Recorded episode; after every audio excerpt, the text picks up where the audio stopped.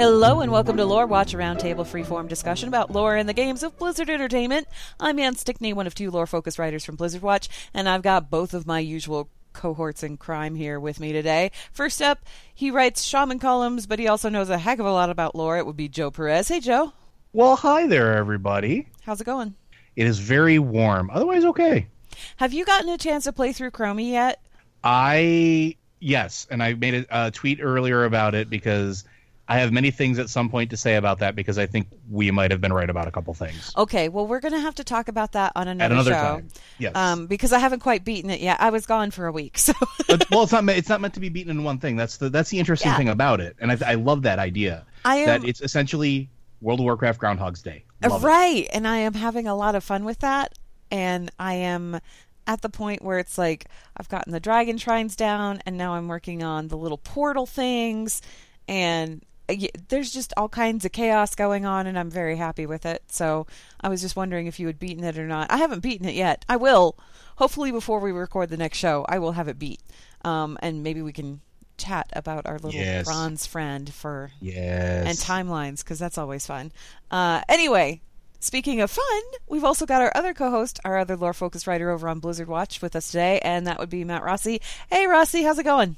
Uh, I'm good. Um, I haven't even started it yet because we we left town this weekend, and so I've been kind of, I've been doing that. So No I'll, I'll get back to it. This no, I, we'll get back to it. Uh, I just when when I tried playing Tuesday, it was just not happening. Like uh, the servers were like, no, no, you don't get to play. Yeah, I So- heard Tuesday was a little bit hairy. Yeah, Tuesday was kind of rough. So then, like Wednesday and Thursday, I had you know there was stuff that needed to be written, so I was doing that. And I figured, you know, hey, Friday we were out of town, and then Saturday we were out of town, and then today I just got back, and it's just been, foomf, uh, 'cause Tired. we yeah, yeah. So I haven't actually gotten a chance to do that yet. I'm looking forward to it. Um, but ma- mostly because they're not opening LFR for a couple of weeks. Like, Right. like, It doesn't, so I'll have time because I'm not going to be doing like Ah, normal mode. time. You made a funny. No. Um, Yes.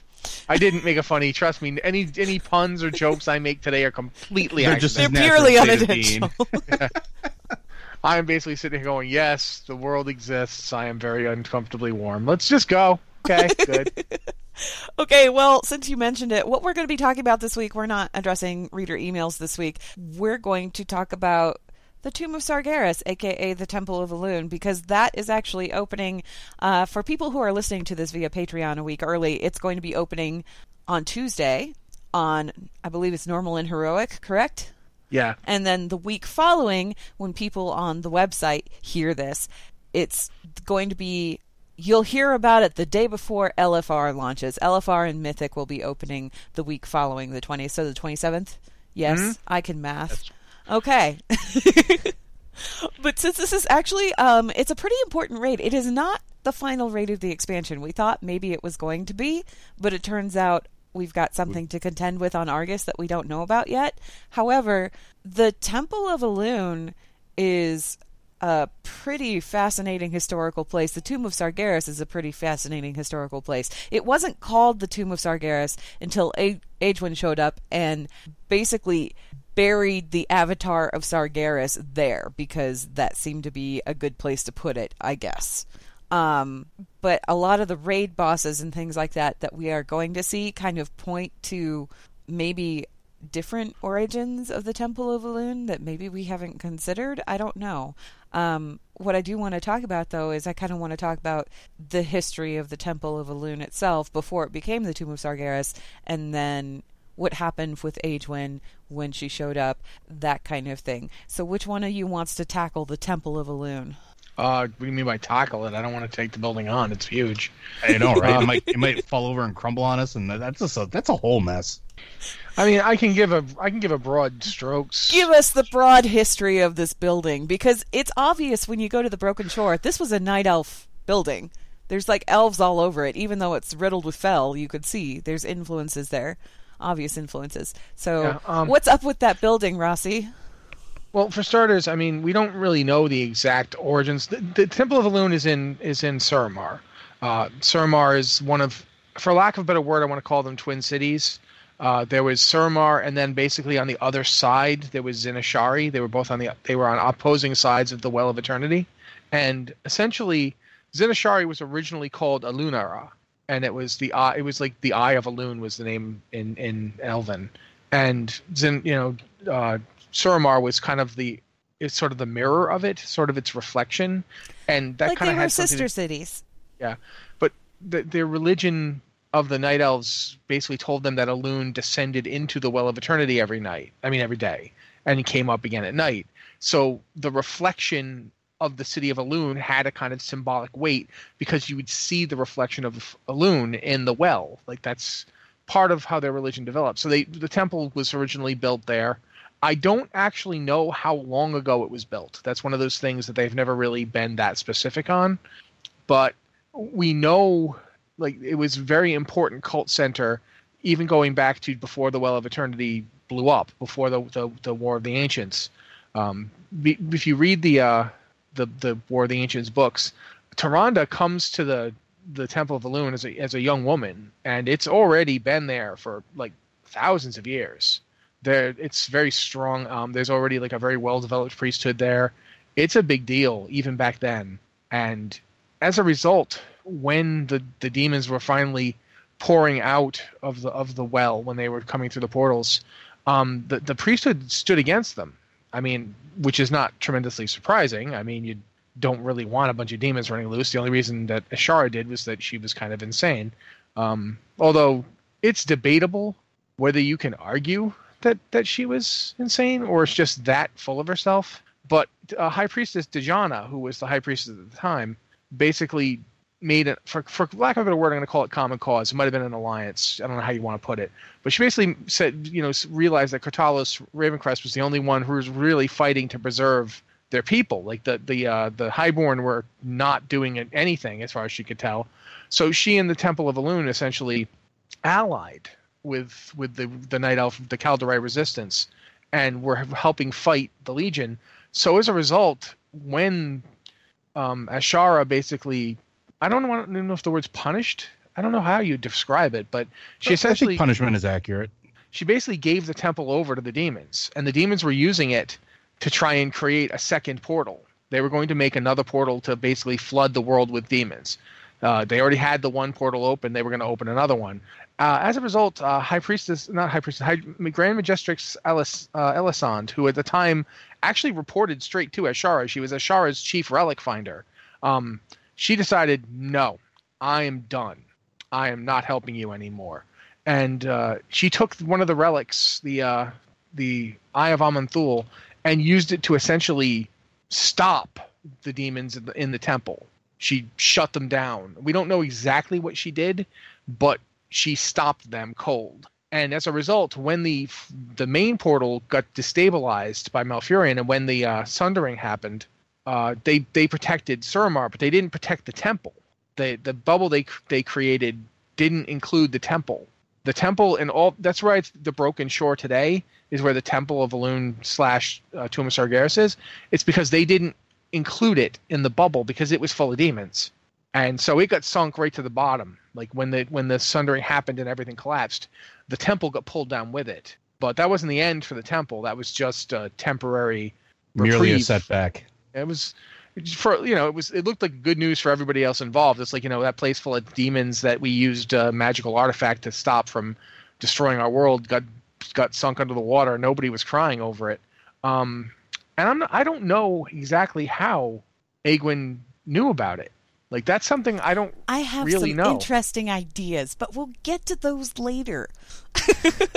Should, should I just you want to take over here because you just you know Um, do you want me to keep going or Joe or I was Joe- just going to add in like this is one of the this was always one of the more fascinating things to me is not that necessarily that they try to open a portal uh, they did open a portal in the temple at some point during this during this battle and that portal had to be shut down. So it makes you wonder because if a portal was opened up at the, the well of eternity and it needed that much arcane power essentially to fuel it to get the demons through and they were able to open up a portal here what kind of power is just nascent to this area?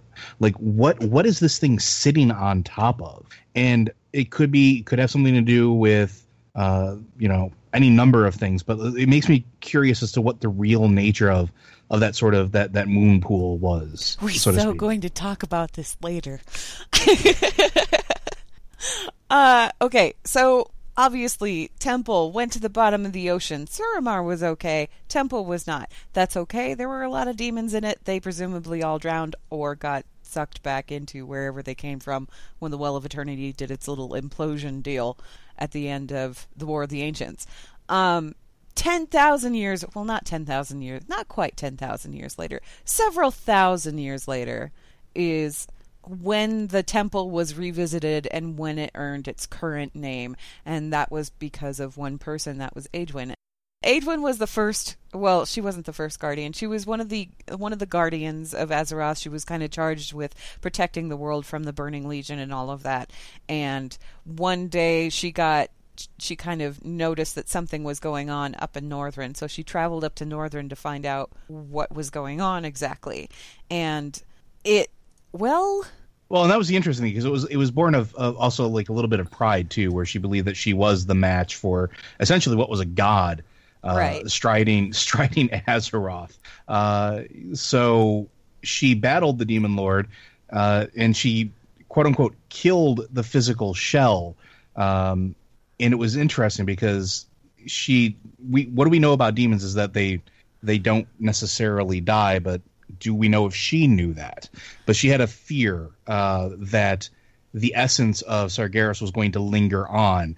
And so, to keep that from happening, she wanted to lock the ruined husk of his body, uh, which in, within this this this ancient hall, this thing that had been raised from the bottom of the sea by by uh, uh, you know fel arcane energies.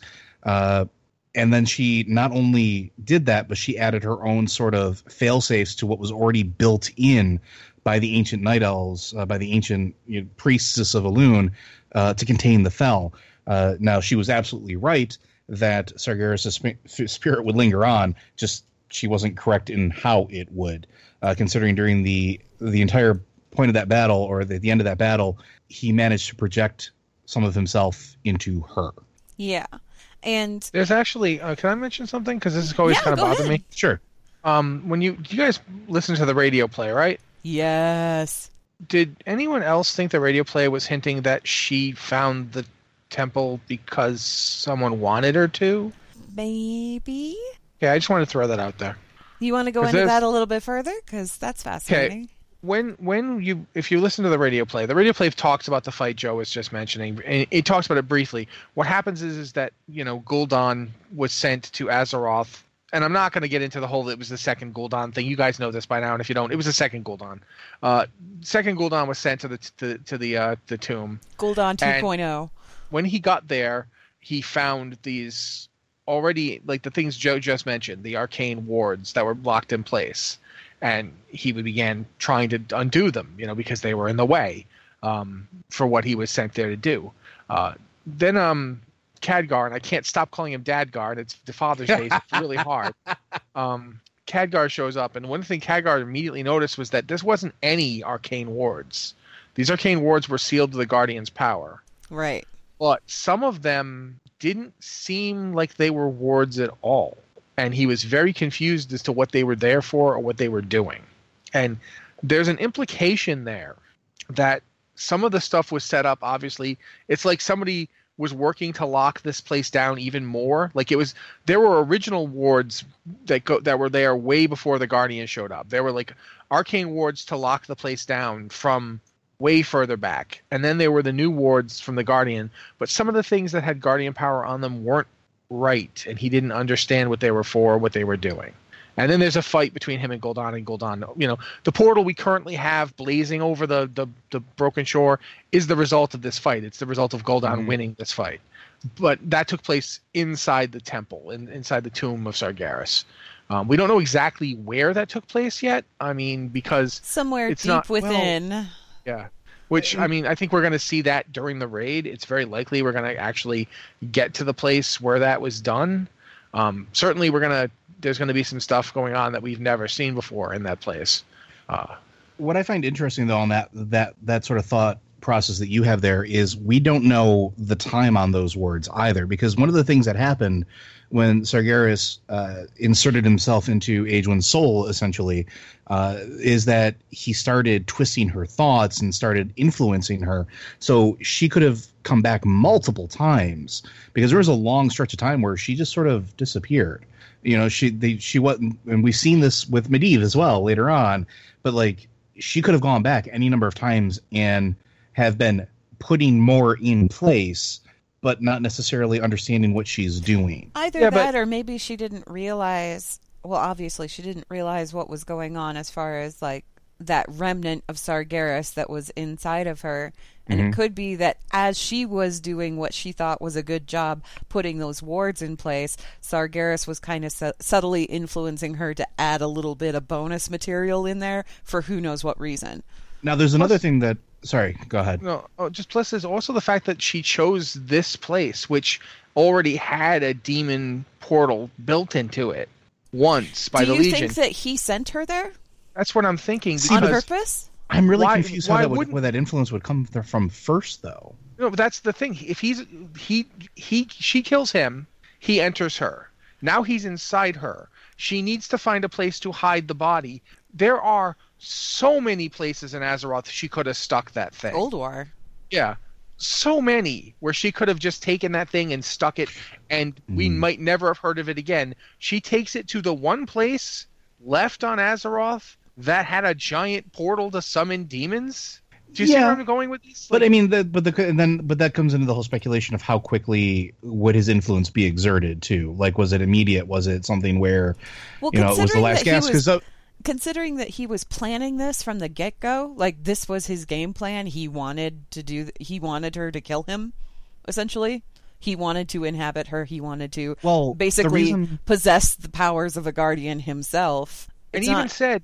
But the reason I question that is is like if we go back to Chronicle where we talk about the death of the Titans mm-hmm. and how they slammed into their Watchers, how quickly was that essence or that that knowledge uh, brought up to them? right? Like how how like we know that, that there's that wasn't the same though. That was a a the full force of a Titan entering a being. Sure, that was a new ship. This isn't that. And if you think about it, it even says when you're reading Chronicle, he talks about how he couldn't seduce her, and he couldn't like you know he knew he didn't have time to seduce her to his side or to beat her into submission, which is why he wanted to to move into Medivh, which means he had to make an attempt do you know what I'm which, saying? Which could have been conversation or whatever during the battle as well, or it could have been something beforehand. Sure. Just otherwise, it, there's no reason. There's there's an entire world full of places to stick a, a, a giant monster body. The, the idea that the idea that she just randomly picked the one place on Azeroth that had a fully functioning demon portal ritual se- sealed into it. Do, do, you know what I'm saying? It's like I I, well, I just feel like a little too. There's another there's also another thing too that a lot of people I, I don't want to say forget, but Gul'dan 1.0 uh, when he originally got to the Tomb of Sargeras, and I understand that stuff has been retconned a little bit, but what that was one of the coolest things of Warcraft 3: The Frozen Throne way back in the day that I loved. I loved the scene of going to you know the the Tomb of Sargeras, going to that area, going to to to see that is he chronicled things in uh, not fel runes but blood runes uh, that Maiev says that he chronicled his journey. What if he didn't? What if he was instructed on how to warp or begin to warp what was already there without realizing that's what it was? Because don't forget, he was manipulated the entire way. What if Kil'jaeden said, "Hey, you know, you could uh, you could go ahead and do this, and that'll help you get through these ruins." and this will help you you know gather that power but really it's warping those wards that are in place maybe to loosen up the locks on the portal instead instead of him being able to just claim the power of Sargeras's dead body.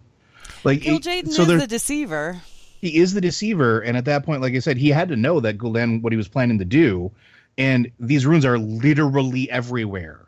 Like, and it's played out through a flashback and everything else, but it's one of those things that never gets talked about again. So I'm wondering, are those runes still there? Did they do their job? Did they transform? Did they seep in to what was supposed to be there? Because like Gul'dan 2.0 understands that he's been there but you, you you would imagine that if he's going through the same path that Gul'dan 1.0 went, he would have noticed his handwriting on the walls. He didn't. It was never mentioned. So I'm curious.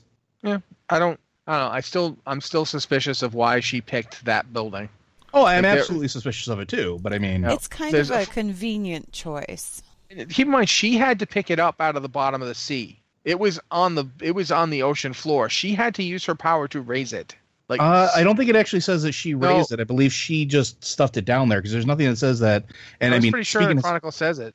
I don't That think says she- straight up she she used her power to pick it up out of the water, and then she put it back down when she was done. I don't remember reading that.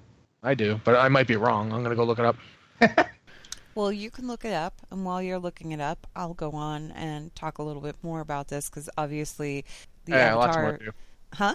I said, um, yeah, obviously, lots more to do. You should go. Go. Okay. Well, we got the Avatar of Sargeras locked away in this tomb, and um, somewhere along the line, Medivh makes contact with the orcs in or on Draenor, pulls them into Azeroth.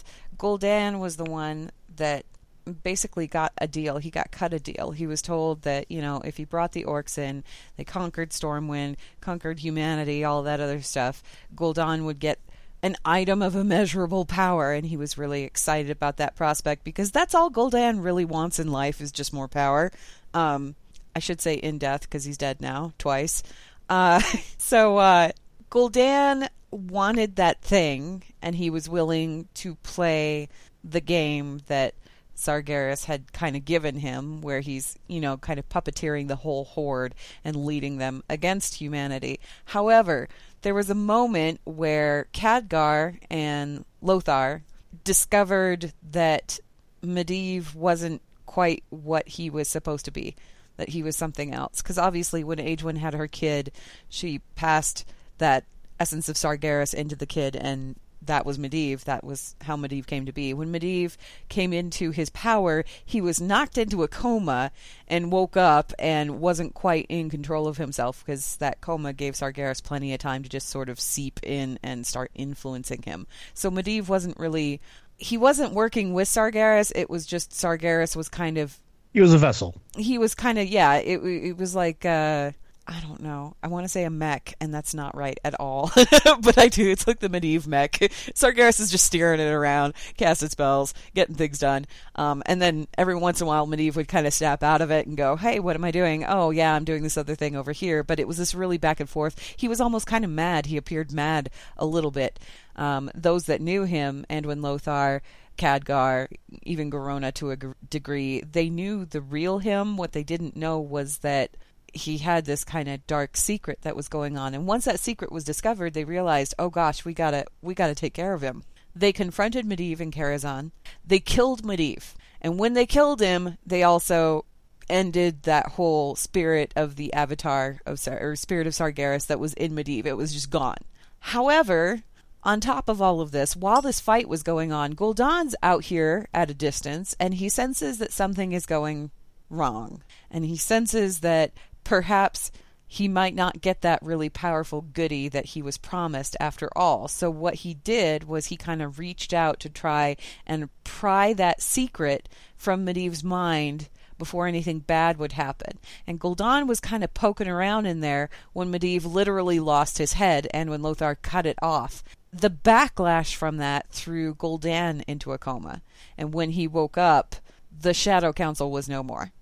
And he was in disgrace. And Orgrim Doomhammer was knocking at his door and asking him, you know, saying, Tell me why I shouldn't kill you right now. Which is when Gul'dan just sort of, you know, did the casual shrug. Hey, Death Knights. How about that? Um, would you like an army of undead warriors? I can do that. Orgrim's just like, I'm listening. Okay, go on. But while all of this is going on during the Second War, he's playing nice with Orgrim Doomhammer, and he's playing nice and biding his time because he wants to get back to that thing that he was promised. They get close enough to it. They get to Lordaeron. They fight their way successfully all through the Eastern Kingdoms up to Lordaeron. And when they cross the border into Lordaeron, Gul'dan says, "Ah, there's the shore. And if I cross that shore, I'm going to hit the Broken Isle. I'm going to hit where the Tomb of Sargeras, where that thing is hidden." So, uh, see ya. And he left. He took all of his followers with him, and he deserted the Horde. And he left them there. And that's why the Horde lost the Second War because all of these spellcasters, all of these really powerful allies that Gul'dan had brought with him were suddenly no longer there. So it, it was, just the it was what the Storm Reavers and the Twilight Hammers. the Storm Reavers, the Twilight's Hammer, basically all of their big power players just up and left, and Orgrim was left with nothing and had to beat a hasty retreat all the way back to Blackrock, where he was eventually defeated. Um, anyway, Although, to be fair, part of the reason that happened was because he sent his dragons to go kill Gul'dan's followers. yes, because he was And- real mad. He's like, if I have to lose, fine, but you know what? Go kill those people. And And they he said- Go get rid of those guys, traitors. And he, and he sent and he sent Rend and Maim too to go do it, which Yeah. I mean they were no slouches in a fight. No, they so not were only are you not. sending your dragons, but you're sending the Blackhand twins basically to to go handle this thing. Wonder Twin Powers, Myrtlate. Anyway, uh, Gul'dan. I did. One, I found one thing here. I was looking when I was looking stuff up. Yes. Uh, it doesn't actually say whether or not Aegwynn lifted the temple or went down there herself, but this is interesting. One of the things she did was was ward the tomb so that no Azerothian could enter it. Yeah, Yep. and I was gonna bring that up. I was gonna bring that up, which is why that was the whole thing with why Gul'dan was so important to Medivh, essentially. because he was an orc from Draenor, which meant that he could get in that place. He was exempt from the runes. Yep. Yeah, and Gul'dan traveled to where the tomb of Sarg well, to where the temple of Elune used to be, now the tomb of Sargeras, raised it out of the water and trucked on inside to go get his goody. And he found a load of angry demons waiting for him that promptly ate his face and left behind the skull of Gul'dan, which is an entirely different story. Um, but at that point, Tomb of Sargeras up out of the water. It's just out there, and nobody's doing anything with it. Nobody's doing anything at all with it until years later, Illidan shows up, and well, it wasn't years later. It was yeah, it was a couple. It was the third later. war. It was the it was third the third war. war. It was going from the But second war decade to later? the third war. About a About ten decade. years. Yeah, But about this ten is- years. The Illidan thing is why I think that the runes were were altered by Gul'dan 1.0 Okay. because Illidan's a race of Azeroth, yet he was able to walk inside of the tomb. Well, for that matter, the uh, the wardens go in the tomb too. They okay, do but as was well. that before or after Illidan consumed the skull of Gul'dan? It doesn't matter. He's still an Azerothian. Like Uh, he well, is an you Azerothian. sure. After he consumed the Yeah, skull of Gul'dan, he was all Well, I would, I would argue. I would argue. Maiev wasn't demony, Maiev was not. Yeah, you're correct. and Yeah. she was absolutely inside with and with several watchers. Yeah, but we could. It could very well be n- necess- not necessarily that he altered them so much as he just flat out broke them because Also possible. You know the ward still kept an Azerothian out. Might have still you know he he wasn't subtle. No. Gul'dan wasn't the kind of guy that we saw something magical. He'd be like, hmm, I should study this. I Carefully. should treat this with care. No, he, Yeah. he wants to bust it open and see what makes it tick. Yeah. Well, you know, which is also interesting because that that is a departure from the original portrayal of him, which I always found interesting as well, because he was always worried about drawing attention to himself, not necessarily subtly handling magic, but he didn't want his his machinations known. And yeah, so, but like, when he's at the temple, that's no longer the case. I mean, he just picked up the uh, Storm Reavers and the and the Th- Twilight Hammer and took off. He's past the point of not drawing attention to himself. in that regard, yes, but he was he made it a point when he was on the island to tell them to be careful and not you know be careful of what wherever we're waking up or try not to like wake anything up, which you know backfired. But still, I don't know. I, I feel like we're definitely in an Alia Yacta est period here. Once you've committed to getting in the tomb, he even says make haste. Like we we are in a hurry now. This is we have to get in, get the power, or we're going to be destroyed. He knew what was going to happen. He knew what There is Orgrim a would do to countdown timer. It has started, and we've only got so long before. Um, I mean, it's it's actually interesting too because um, not to I don't want to talk too much about things that don't have anything to do with the temple, but the after effect there's they went after that skull immediately. Like the Horde of Draenor went after Gul'dan's skull instantly. They knew it was powerful, and they they broke into the tem- the, the temple. So it might have been them that screwed up the wards because they It could they went be. in. It, it was uh good old Teron Gorefiend himself. I don't think he's actually the one that went, but he sent uh, uh, Rag Ragnarok Blood Reaver wasn't was the one he Fenris wasn't Fenris Wolfbrother there too? and Tagar Spinebreaker. I guess Spinebreaker, yeah. So but they weren't going for the the skull; they were going for the uh, the scepter, weren't and, they? and the skull. No, they wanted both. I thought it was the Eye of Sargeras and the scepter No, that they wanted. No, the eye was already gone. No, no, they left the eye. They just plain left the eye because they they went there before Illidan. They were well before they Illidan. went Oh, there no, I remember- yeah, because yeah, yeah, Ner'zhul needed things to open Rag- portals on his world. And where better Yes. to get things to open portals than this tomb where, hello, demonic portal to wherever had already been opened. So, yeah, and, Yeah, I, and- and I remember Ragnak wanted the eye because that's what he was originally sent for, but Fenris uh, decided that no, I'm not doing this. We're not going in there, and so they never wound up actually doing it. Okay, yeah, No, they got they they wanted the skull. I mean, you know, I don't know if Ner'zhul just wanted it to look at it funny or to to, to berate it or what, but he wanted it, and he also wanted. They ended up getting the jeweled scepter of Sargeras, which they were sent to get. It wasn't just a. There wasn't an oops, no, because if you if you look at that, that's a the jeweled scepter of Sargeras is one of the warlock things, isn't it? The scepter of Sargeras. I believe It's- so. And its uh, its power is the ability to rip portals into the world. Yeah. Like so, that's one of the reasons they wanted it because if you want to make a whole bunch of portals, get the thing that makes portals. He he needed So- that. He needed the Book of Medivh because Medivh was also apparently pretty adept at opening portals. After all, he'd made the Dark Portal. Um, the Skull of Gul'dan may have been tied to that too because Gul'dan was the one who opened the portal on Dr- Draenor's side. So everything that Ner'zhul was sending these guys for was pretty much directly related to opening portals. That's what he was after. That was endgame on Draenor. That was what ended up tearing Draenor apart. But moving on, let's move forward a little bit more. The whole ten year period or whatever. Uh, Rossi, do you want to talk about Illidan when he came back and why Okay, well- he came back? Um, to make a long story short, Illidan basically was ten thousand years ago. Illidan had run into Sargeras when he was coming trying to invade during the uh, original War of the Ancients.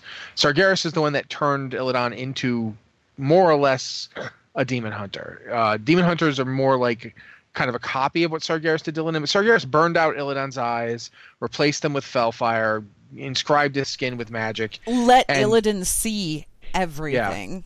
And, and in the process is where Illidan first realized, oh, we're boned. We are utterly boned. We cannot win. Like that, if we defeated every single demon coming through right now, they have way more of them. It This isn't doesn't even, matter. There's an Yeah. endless supply. and and these demons can come back too. So we're even more boned. I I need to move this battle laterally, and that's one of the reasons he tried to preserve arcane magic, which is one of the reasons he got banished for ten thousand years in a prison underneath the uh, Barrow Dens. When he got out, he was kind of crazy, but at the same time, he still had his plan. His plan was still foremost in his mind. When he went to Felwood, uh, he and Arthas ran into each other, and Arthas was like, "You like demon power? Uh, there's a big skull over there, and if you were to eat it, you might be powerful enough to kill Tichondrius." Uh, Illidan was like, "I don't trust you at all, but I do like power, so I'm going to go get that power." And he did. He went, and we don't know how the skull of Gul'dan was last seen in Ner'zhul's hand on top of what was basically the Black Temple when he was using it to open portals, and he ran through one of those portals, still holding the thing.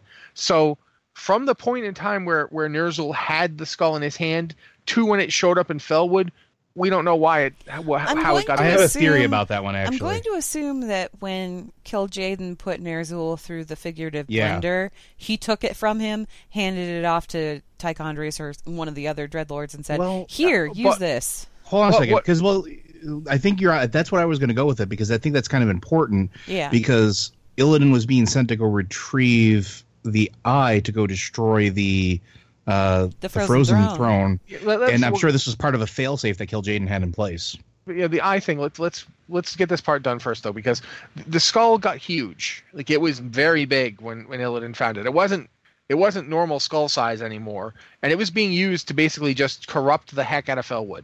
If you ever wonder why Felwood looks like that, it's That's because why. yeah, the skull of Gul'dan was doing it. Uh, it had gone from a normal orc-sized skull to the size of it was as big as a demon, and it was just corrupting everything around it. Illidan fought his way to it. Um, he drained it of all of its power, and when he did, he turned into the the lovable bat-winged Illidan we all know and love today. Uh, you know, the one that makes Naru swoon and is otherwise just ridiculously powerful. He went and toe to toe with Tichondrius and beat him, which you know, not not many people can just go hand to hand with a with a dreadlord and It's just not an easy walk out of it. task. Yeah. So he and Arthas then had another little showdown, but Arthas was like, "Hey, I got no. If you want to give the Legion gr- grief, that is a okay with us." And Dylan was like, "Us?" And Arthur's like, "I meant me." I certainly didn't mean an undead orc up north giving me orders because that would be crazy. You just keep doing what you're doing. So Illidan, after after this, you know, basically ended up heading out to Outland to escape the Legion because, well, he he'd annoyed them. And essentially, he gets given an order. Like Kil'jaeden comes to find him and says, "Look, I don't like you, and I really don't like the way you screwed up our invasion of Azeroth. But I don't like the guy that told you to do that even more. So here's the deal: I will give you all the power you want. One last chance. You get one more chance, demon buddy. Yeah, and and here's the deal: you go and take care of him for me, so I don't have to sully my hands with it. And I will, you know, we know all sorts of things. You you're curious about demons and magic and so forth. I've got all the power in the world. I can show you all sorts of things. It's literally like the scene of Aladdin, where it's like I can show you the world, except it's kill Jane and Illidan on the carpet. Um, and if I you want read, that. I want that as a picture of Patreons. If you're listening, let, let's do this. But if you if you read the Illidan book, in all sincerity, this is a really complicated back and forth game between these two. At this point, if you read the book, when when when Kil'jaeden is making this deal, Arthur, you know, Illidan knows that Kil'jaeden is lying right to his face, and and Kil'jaeden knows that Illidan is lying back. And the game is how many layers of lies can they maintain? And and the best part is that Illidan never actually directly lies because He you don't tells him exactly what he needs to know and nothing more. Yeah. you don't directly lie to Kil'jaeden. Kill Jaden is going to see that coming. This this is a guy who is an expert at being lied to. He's the deceiver. Yeah, you don't you don't try and one up him. So Illidan, it, it's a very back and forth. Illidan decides if if I'm going to try and save my planet, I have to do exactly what this maniac wants. So he goes, where's he going to go? Where is he going to find something powerful enough to destroy the Lich King? And this is where I think what Joe is talking about comes in because he just happens to know about the Tomb of Sargeras. Mhm. Keep in mind, the Tomb of Sargeras, he wasn't involved in any of that back in the day. He was, certainly wasn't around for Aegwynn putting Sargeras in it. But even when the demons were first using it, he was not. Th- those were not events he was privy to. He was busy dealing with like the other on the other end of the of the continent with the main war. He was not there for any of this, and yet he knows all about it. He goes right to it. He goes right in, and he goes much he's being chased by the wardens and he has naga allies that he's using at this time uh, the naga allies are fighting the wardens the wardens as we've seen from you know doing legion the wardens had a presence on the broken isles so they kind of it's not surprising they knew about the tomb or at least the, its rough location but what's surprising is he gets right in there way before they can they he, they're not even close to beating him to it he finds the eye and he immediately knows how to use it like just boom he he gets there and he's like, "Yeah, I have the Eye of Sargeras, and now I'm going to use it." And he teleports out of the tomb with it, and he leaves the wardens to die. The only reason that any of them get out, Maiev gets out, and the only reason she gets out is she literally shadow steps just as it's collapsing. The place is falling down around them, so she leaves like many of her fellow wardens to die, like on their insistence. I think Naisha in particular, Naisha's Yes. like, "You have to go. You can't stay with us," and she's like, "I can't leave you." And he's like, "You have to. You have to go. You have to catch him." That's one of the reasons that Maiev became crackers later. But Illidan got in, got the Eye of Sargeras, and left. The demons that ate Gul'dan were nowhere to be seen. Like, and we know this because as she's going through the temple, Maiev is is finding those blood runes that that Joe mentioned, and she's effectively reliving his journey down into Mhm. the temp- the tomb. And so when he gets eaten by demons, he apparently, after this was happening, he wrote a little rune to, to tell everyone, "This is the part where demons ate me," because th- she finds it, like you know, and, and sees his destruction. Um, Illidan It's a little no known problem. rune. It just reads Yeah. Well- "Ow." What's interesting too about that ah. though, what, what's interesting about that too is like going back to just the second war and going back to Teron Gorefiend and, and Ragnar Bloodreaver, when he was sent to go get the jewel scepter of Sargeras, they didn't just walk in and take it. They did have to fight a demon that had it. We don't know what else they fought in between then and there. Like that's never really been discussed. It's entirely possible that there might not have been any demons left, or they could have been sort of moving to the wayside upon the command of of a higher power that says, "Yeah, let them take the eye. We got work to do." Like it's it's interesting because it could go either way. Okay, so that's big long history of the Tomb of Sargeras, and obviously the last time we saw it was when Illidan took the eye and left, and we hadn't really been back since it's just been out there in the water until Legion and and Legion in the audio drama Gul'dan revisits and he opens that demonic portal and now we're dealing with the aftermath of that. Um, we're going to be going into the Tomb of Sargeras and there's a bunch of bosses in the tomb. Have you guys seen the boss previews for these? Yes. Yeah, I have. Okay. I looked at it. Uh, for people who are going into the Tomb of Sargeras for the first time and you don't want to be spoiled, maybe you want to turn the podcast off now and come back after you've visited all of the delights that the place has to offer. Um, for people who don't care about spoilers, hey, keep listening. We're going to talk about everything that's in there. Um, as far as the bosses go, the bosses that are located in the tomb, there's several of them. Some of them seem to be more important than others. Obviously, we're going to have to deal with the fallen avatar. It's there. It's there, and we're going to have to fight it. But before that, there's a few other things, little things that are kind of locked away that are interesting to me. Particularly, did you guys see The Desolate Host? Yes. That was interesting. Okay, so the Desolate Host, the Dungeon Journal entry says that once this was a sacred burial site for the Night Elves, the t- the Temple of Elune, we're assuming, and it says, but the Legion has twisted these grounds with the engine of souls. This foul machine draws upon the energy of the dead, twisting them into abominations. Due to this corruption, these tormented spirits have become monstrosities, looking to feed on any who d- descend into the tomb's depths. It I mean, it's not the first time we've seen that, really. no, it's not the first time that we've seen that, and it looks very similar to what we saw up in Icecrown. Is the Yes. It, thing? look, it also looks very similar to what we saw in the Black Temple. Yeah, Yeah, I was going to say in the Black Temple as well, as the well Reliquary as, of Souls. Yeah. Well, plus Velen even says when, when you're uh, doing the Broken Shore, one of the things Velen says is this is the remains of a soul engine, and the poor tormented sp- spirits that wander it are the half-consumed souls of those that were powering it. Because we know fel energy, fel magic, is created by the utter annihilation of light and void. When light and void first collided in the twisting nether, that's what made fel energy come to be. And you can generate fel energy by destroying souls slowly. Like that's how fel energy inherently is is it's not just death. It doesn't just about killing you. It's worse because that's necromancy. Necromancy is about death. This is about the utter annihilation of souls, and that's what their power source is. So I'm I really am interested in this one just to see how much it throws light into what Illidan did. Because I get the sense that Illidan and the Reliquary of Souls you remember that part in the book where, where Illidan, going back to the Illidan novel, where Illidan is generating, is like basically goes mm-hmm. to goes to Ashendown and collects a whole bunch of Draenei souls Yep. Yes. to help jumpstart his portal. I think that's what the Reliquary of Souls is supposed to be. Like the remnants of that. Yeah, and I think that this Which is would make basically sense. this is basically the worst part. And you, I mentioned her before, but oh, I find this part really horrible. Who's who's in this? Yeah, that was my next point to make. Part of this this whole engine of souls is the remains. It she's called Soul Queen Dejahna, but it's basically the remains of High Priestess Dejahna. Um, what's left of her, and she was the one who was the High Priestess of Elune at the Temple of Elune. She's the one who named Tyrande her successor. She's head honcho. She was head honcho during the War of the Ancients, and she's been corrupted and twisted. She was buried here, and she's been corrupted and twisted, and we have to fight her spirit, which is kind of depressing in a way, a little bit, just a little. Um, Oh yeah, it's it's pretty horrible. I find what I find really horrible about this, although fascinating too, is that it kind of implies something for what's going on in the tomb.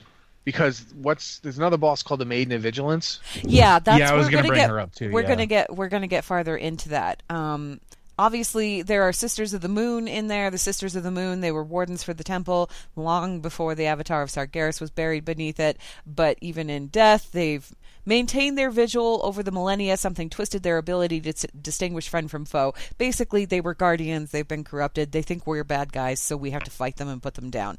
Um, that one, there's not really I, I none of these names seem to be like particularly relevant necessarily. It's Huntress Kasparian, Captain Yathae Moonstrike, and Priestess Lunaspyre, and and I don't think any of them were mentioned in the No. the Ancients novels. No. I think these are No. all new people.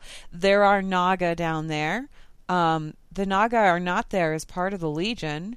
Uh, one of them, Mistress Sassz'ine, actually says uh, in the encounter, she says, "These fools bring the tide stone to us, just as our blessed queen foresaw it."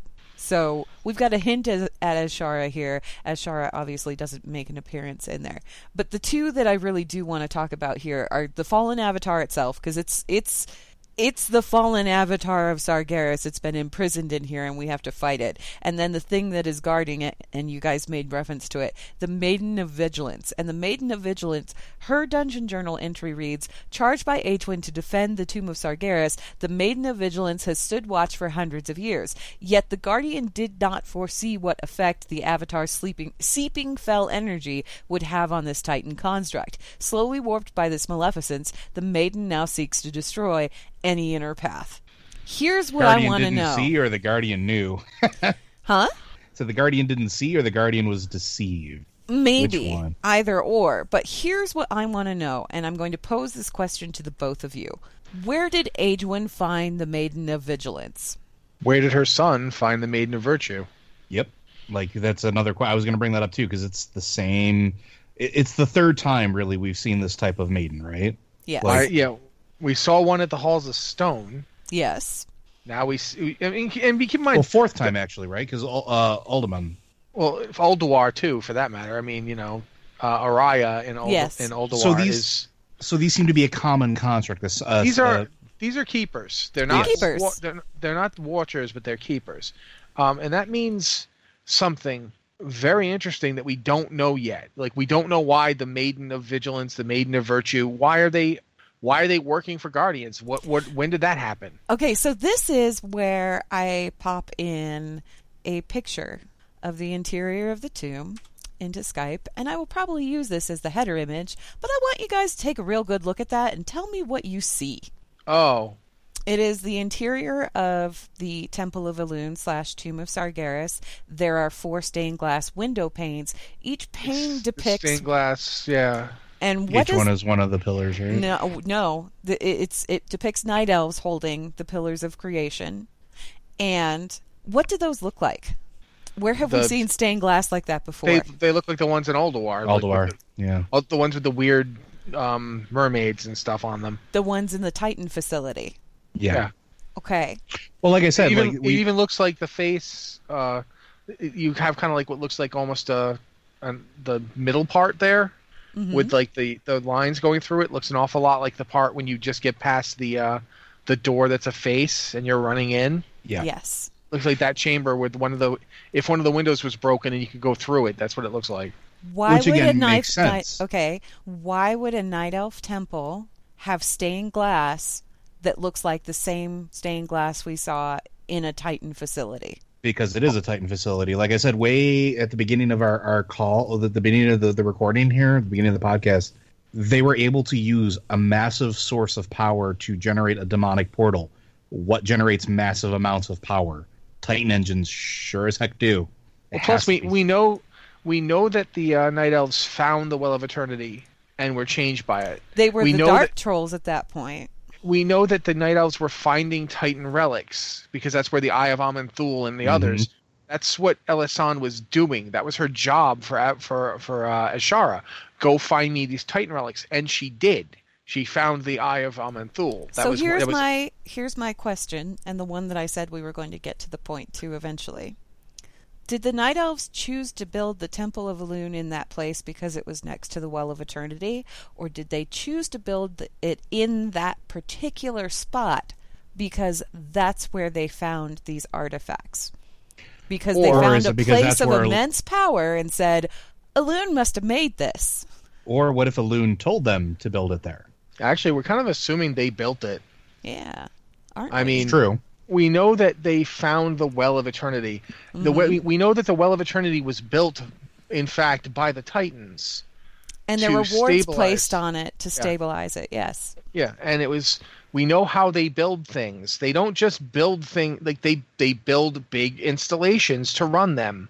Uh, we have the one that's in the south, the the the, the uh, engine of Nalaksha. I mean, we've got the one in the north, the Forge of Wills. I mean, we've we know that's how they do it.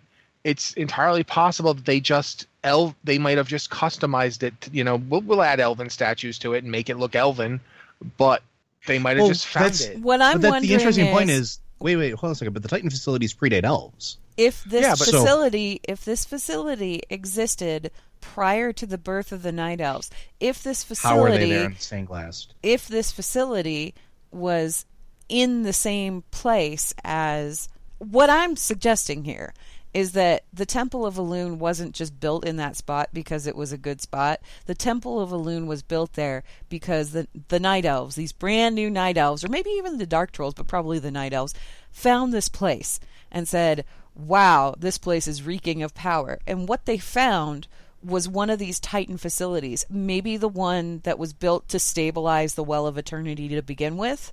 And they associated it with Elune because once they got to that well, once they got to the well, something happened there. They went from they went from Dark Trolls to Kaldorei, and they said it was Elune, and it probably was a Okay. loon. Whatever Elune. So what if they were be. restruct? What if they were restructured as the guardians of that place as a result of being that close to the Titan facility? Because In Because other words, if the because it would explain why they're there in the stained glass before they ever actually existed, right? guys, guys, you know what else it explains? what? Why are there night elves statues in Ulduar? Yep. Yeah. and and Isn't all that the weird? Because aren't there aren't there also night elf uh, statues or, or vignettes or whatever in the dungeons as well? Uh huh. Uh, the five mans, yeah. Yeah. So Which if that of- was sorry, go ahead. Oh, it's i i if the if the reason that they there are night elf looking figures in the stained glass is because that's the representation of Elune, and they were made to be in Elune's image. Yeah. The dark, you know, if the in, in other words, much the same way that we see, um, oh bloody heck, when you go into Ulduar and you see those stained glass, they're of strange sea creatures. But they change. Yep. The other thing is the stained glass changes in Ulduar.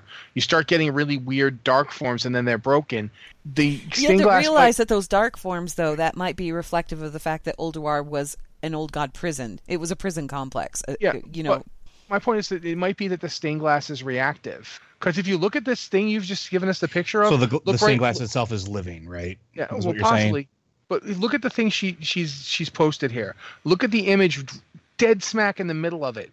When you have the four stained glass images, and then it kind of looks like a cloaked figure shrouding the moon. It's not. It's not. It's like a stylized thing, but it's very much like wings sweeping up and kind of like a cloaked, cowled thing right dead center. Well, here's my my my thing that I'm looking at here. Um, you have the four panels underneath. Obviously, there's the hammer, the stat. You know, you've got the the tied stone. There's the shield above it. There, that moon, that moon crescent, and the symbol beneath it. Doesn't that look a lot like Ysera's crown? Yeah, I was going to say that too. It looks like Ysera's crown. But I mean, it makes sense though that this would be a Titan facility too, because what are we trying to do? What is our goal? We're taking three of the pillars of eternity in there because we already used one, or pillars of creation, excuse me. We already used one in the uh, Temple of Eternal Cathedral. Night, Yeah, right? cathedral. Cathedral of Eternal Light. We already used the Aegis. There's three left. There are three pillars there. Those are probably keys to activating a Titan engine. They're essences of the Titan to begin with. You notice that there's three pillars left, and there's Yep. also three glowing Three. pedestals.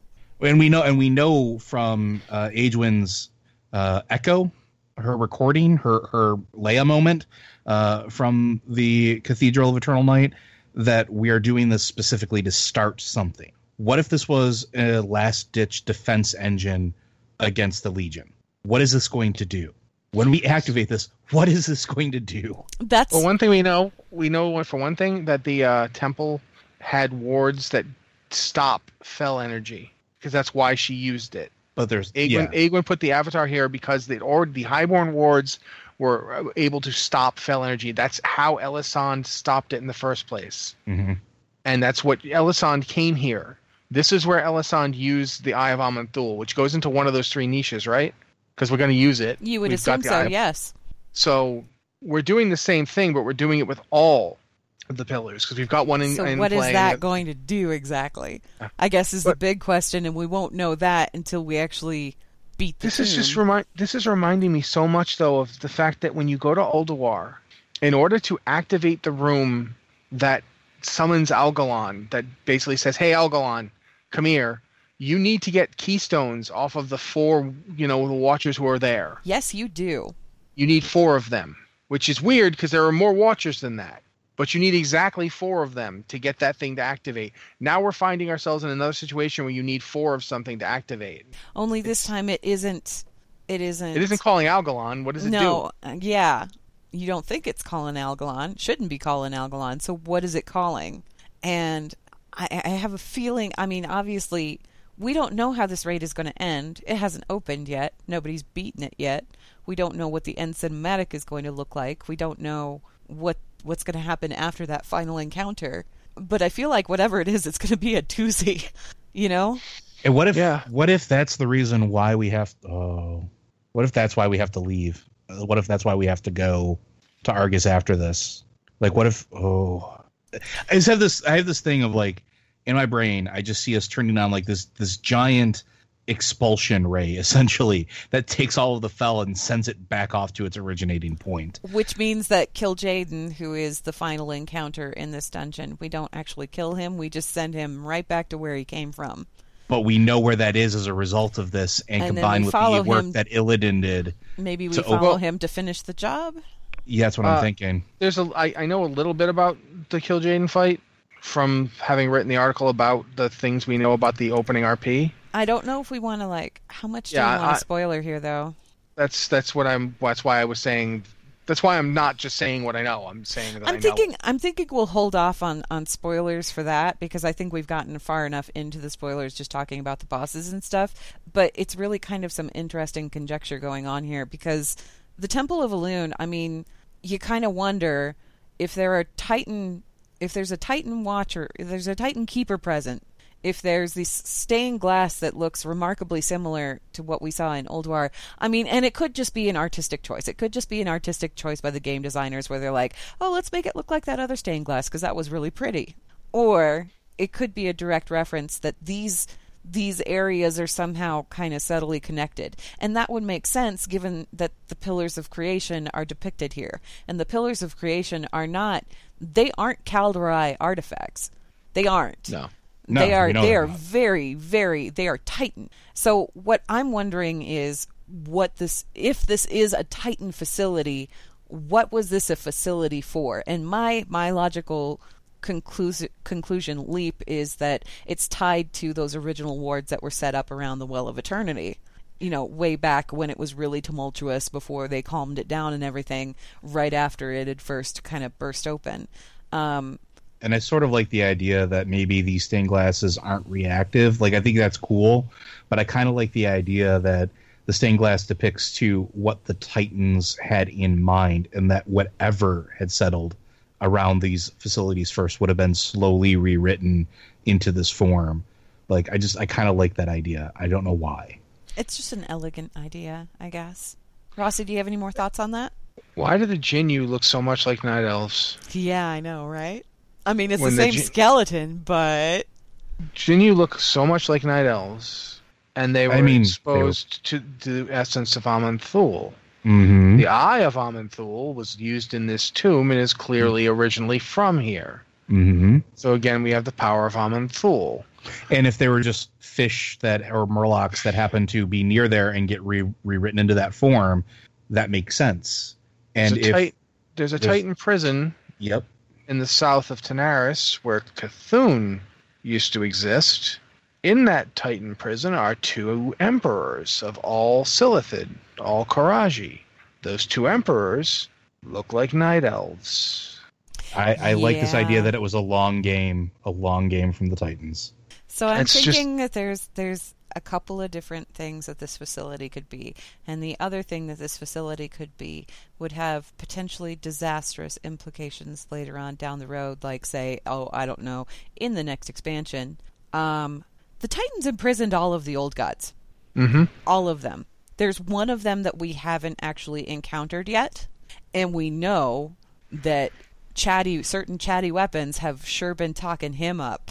He's also responsible for the Emerald Nightmare, which has made a disturbing resurgence in Val'sharah, which we took care of, but it all seems to be concentrated around this one area. So what if this wasn't a stabilization facility? Ooh. What if we're looking at the Another last prison. prison and it would make sense too because the the last thing in the the Emerald Nightmare raid is that that conversation about the portal isn't closed. Right. So and what, what is happens this? What we a facility these- that revolves around portals? Well, and that's the thing is, if Aegwynn showed up, if Aegwynn showed up and said, "Oh, there are already wards here in place. Cool, I can use this place. It's really good at keeping stuff locked away." Why? Because it's been locking away an old god all this time. And what if it wasn't Sargeras that whispered in her ear? Yeah. What if it was an old god whispering, "Hey, you can, you could, you could totally do this." Yeah. So there's all kinds of implications here. There's all kinds of implications as to what's going to happen in the tomb and also the aftermath of what's going to happen once we've defeated Ooh. the tomb. And it would explain why the uh, the Naga were so free to uh, come and go. That's why, If- yeah, it's if, like if the- Azshara, if Azshara, Azshara, if Azshara. Azshara has made a had a made a deal with the old gods, yeah, yeah, You realize that this means that Azshara had within her grasp two of the to- of these relics and Yes. blew one up, blew one up, and had the other one stolen from her. Because she's the reason the Tidestone got destroyed in the first place. Mm-hmm. she was She super did- mad at Elisande. Yeah.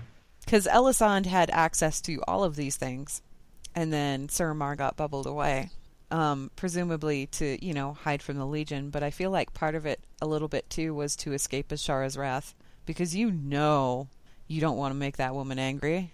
Um, so yeah, there's there's a lot going on here potentially with the Tomb of Sargeras. Um, obviously that you know that last bit there, it's all conjecture. We won't really know until we raid this place, but it does make for a really fascinating raid.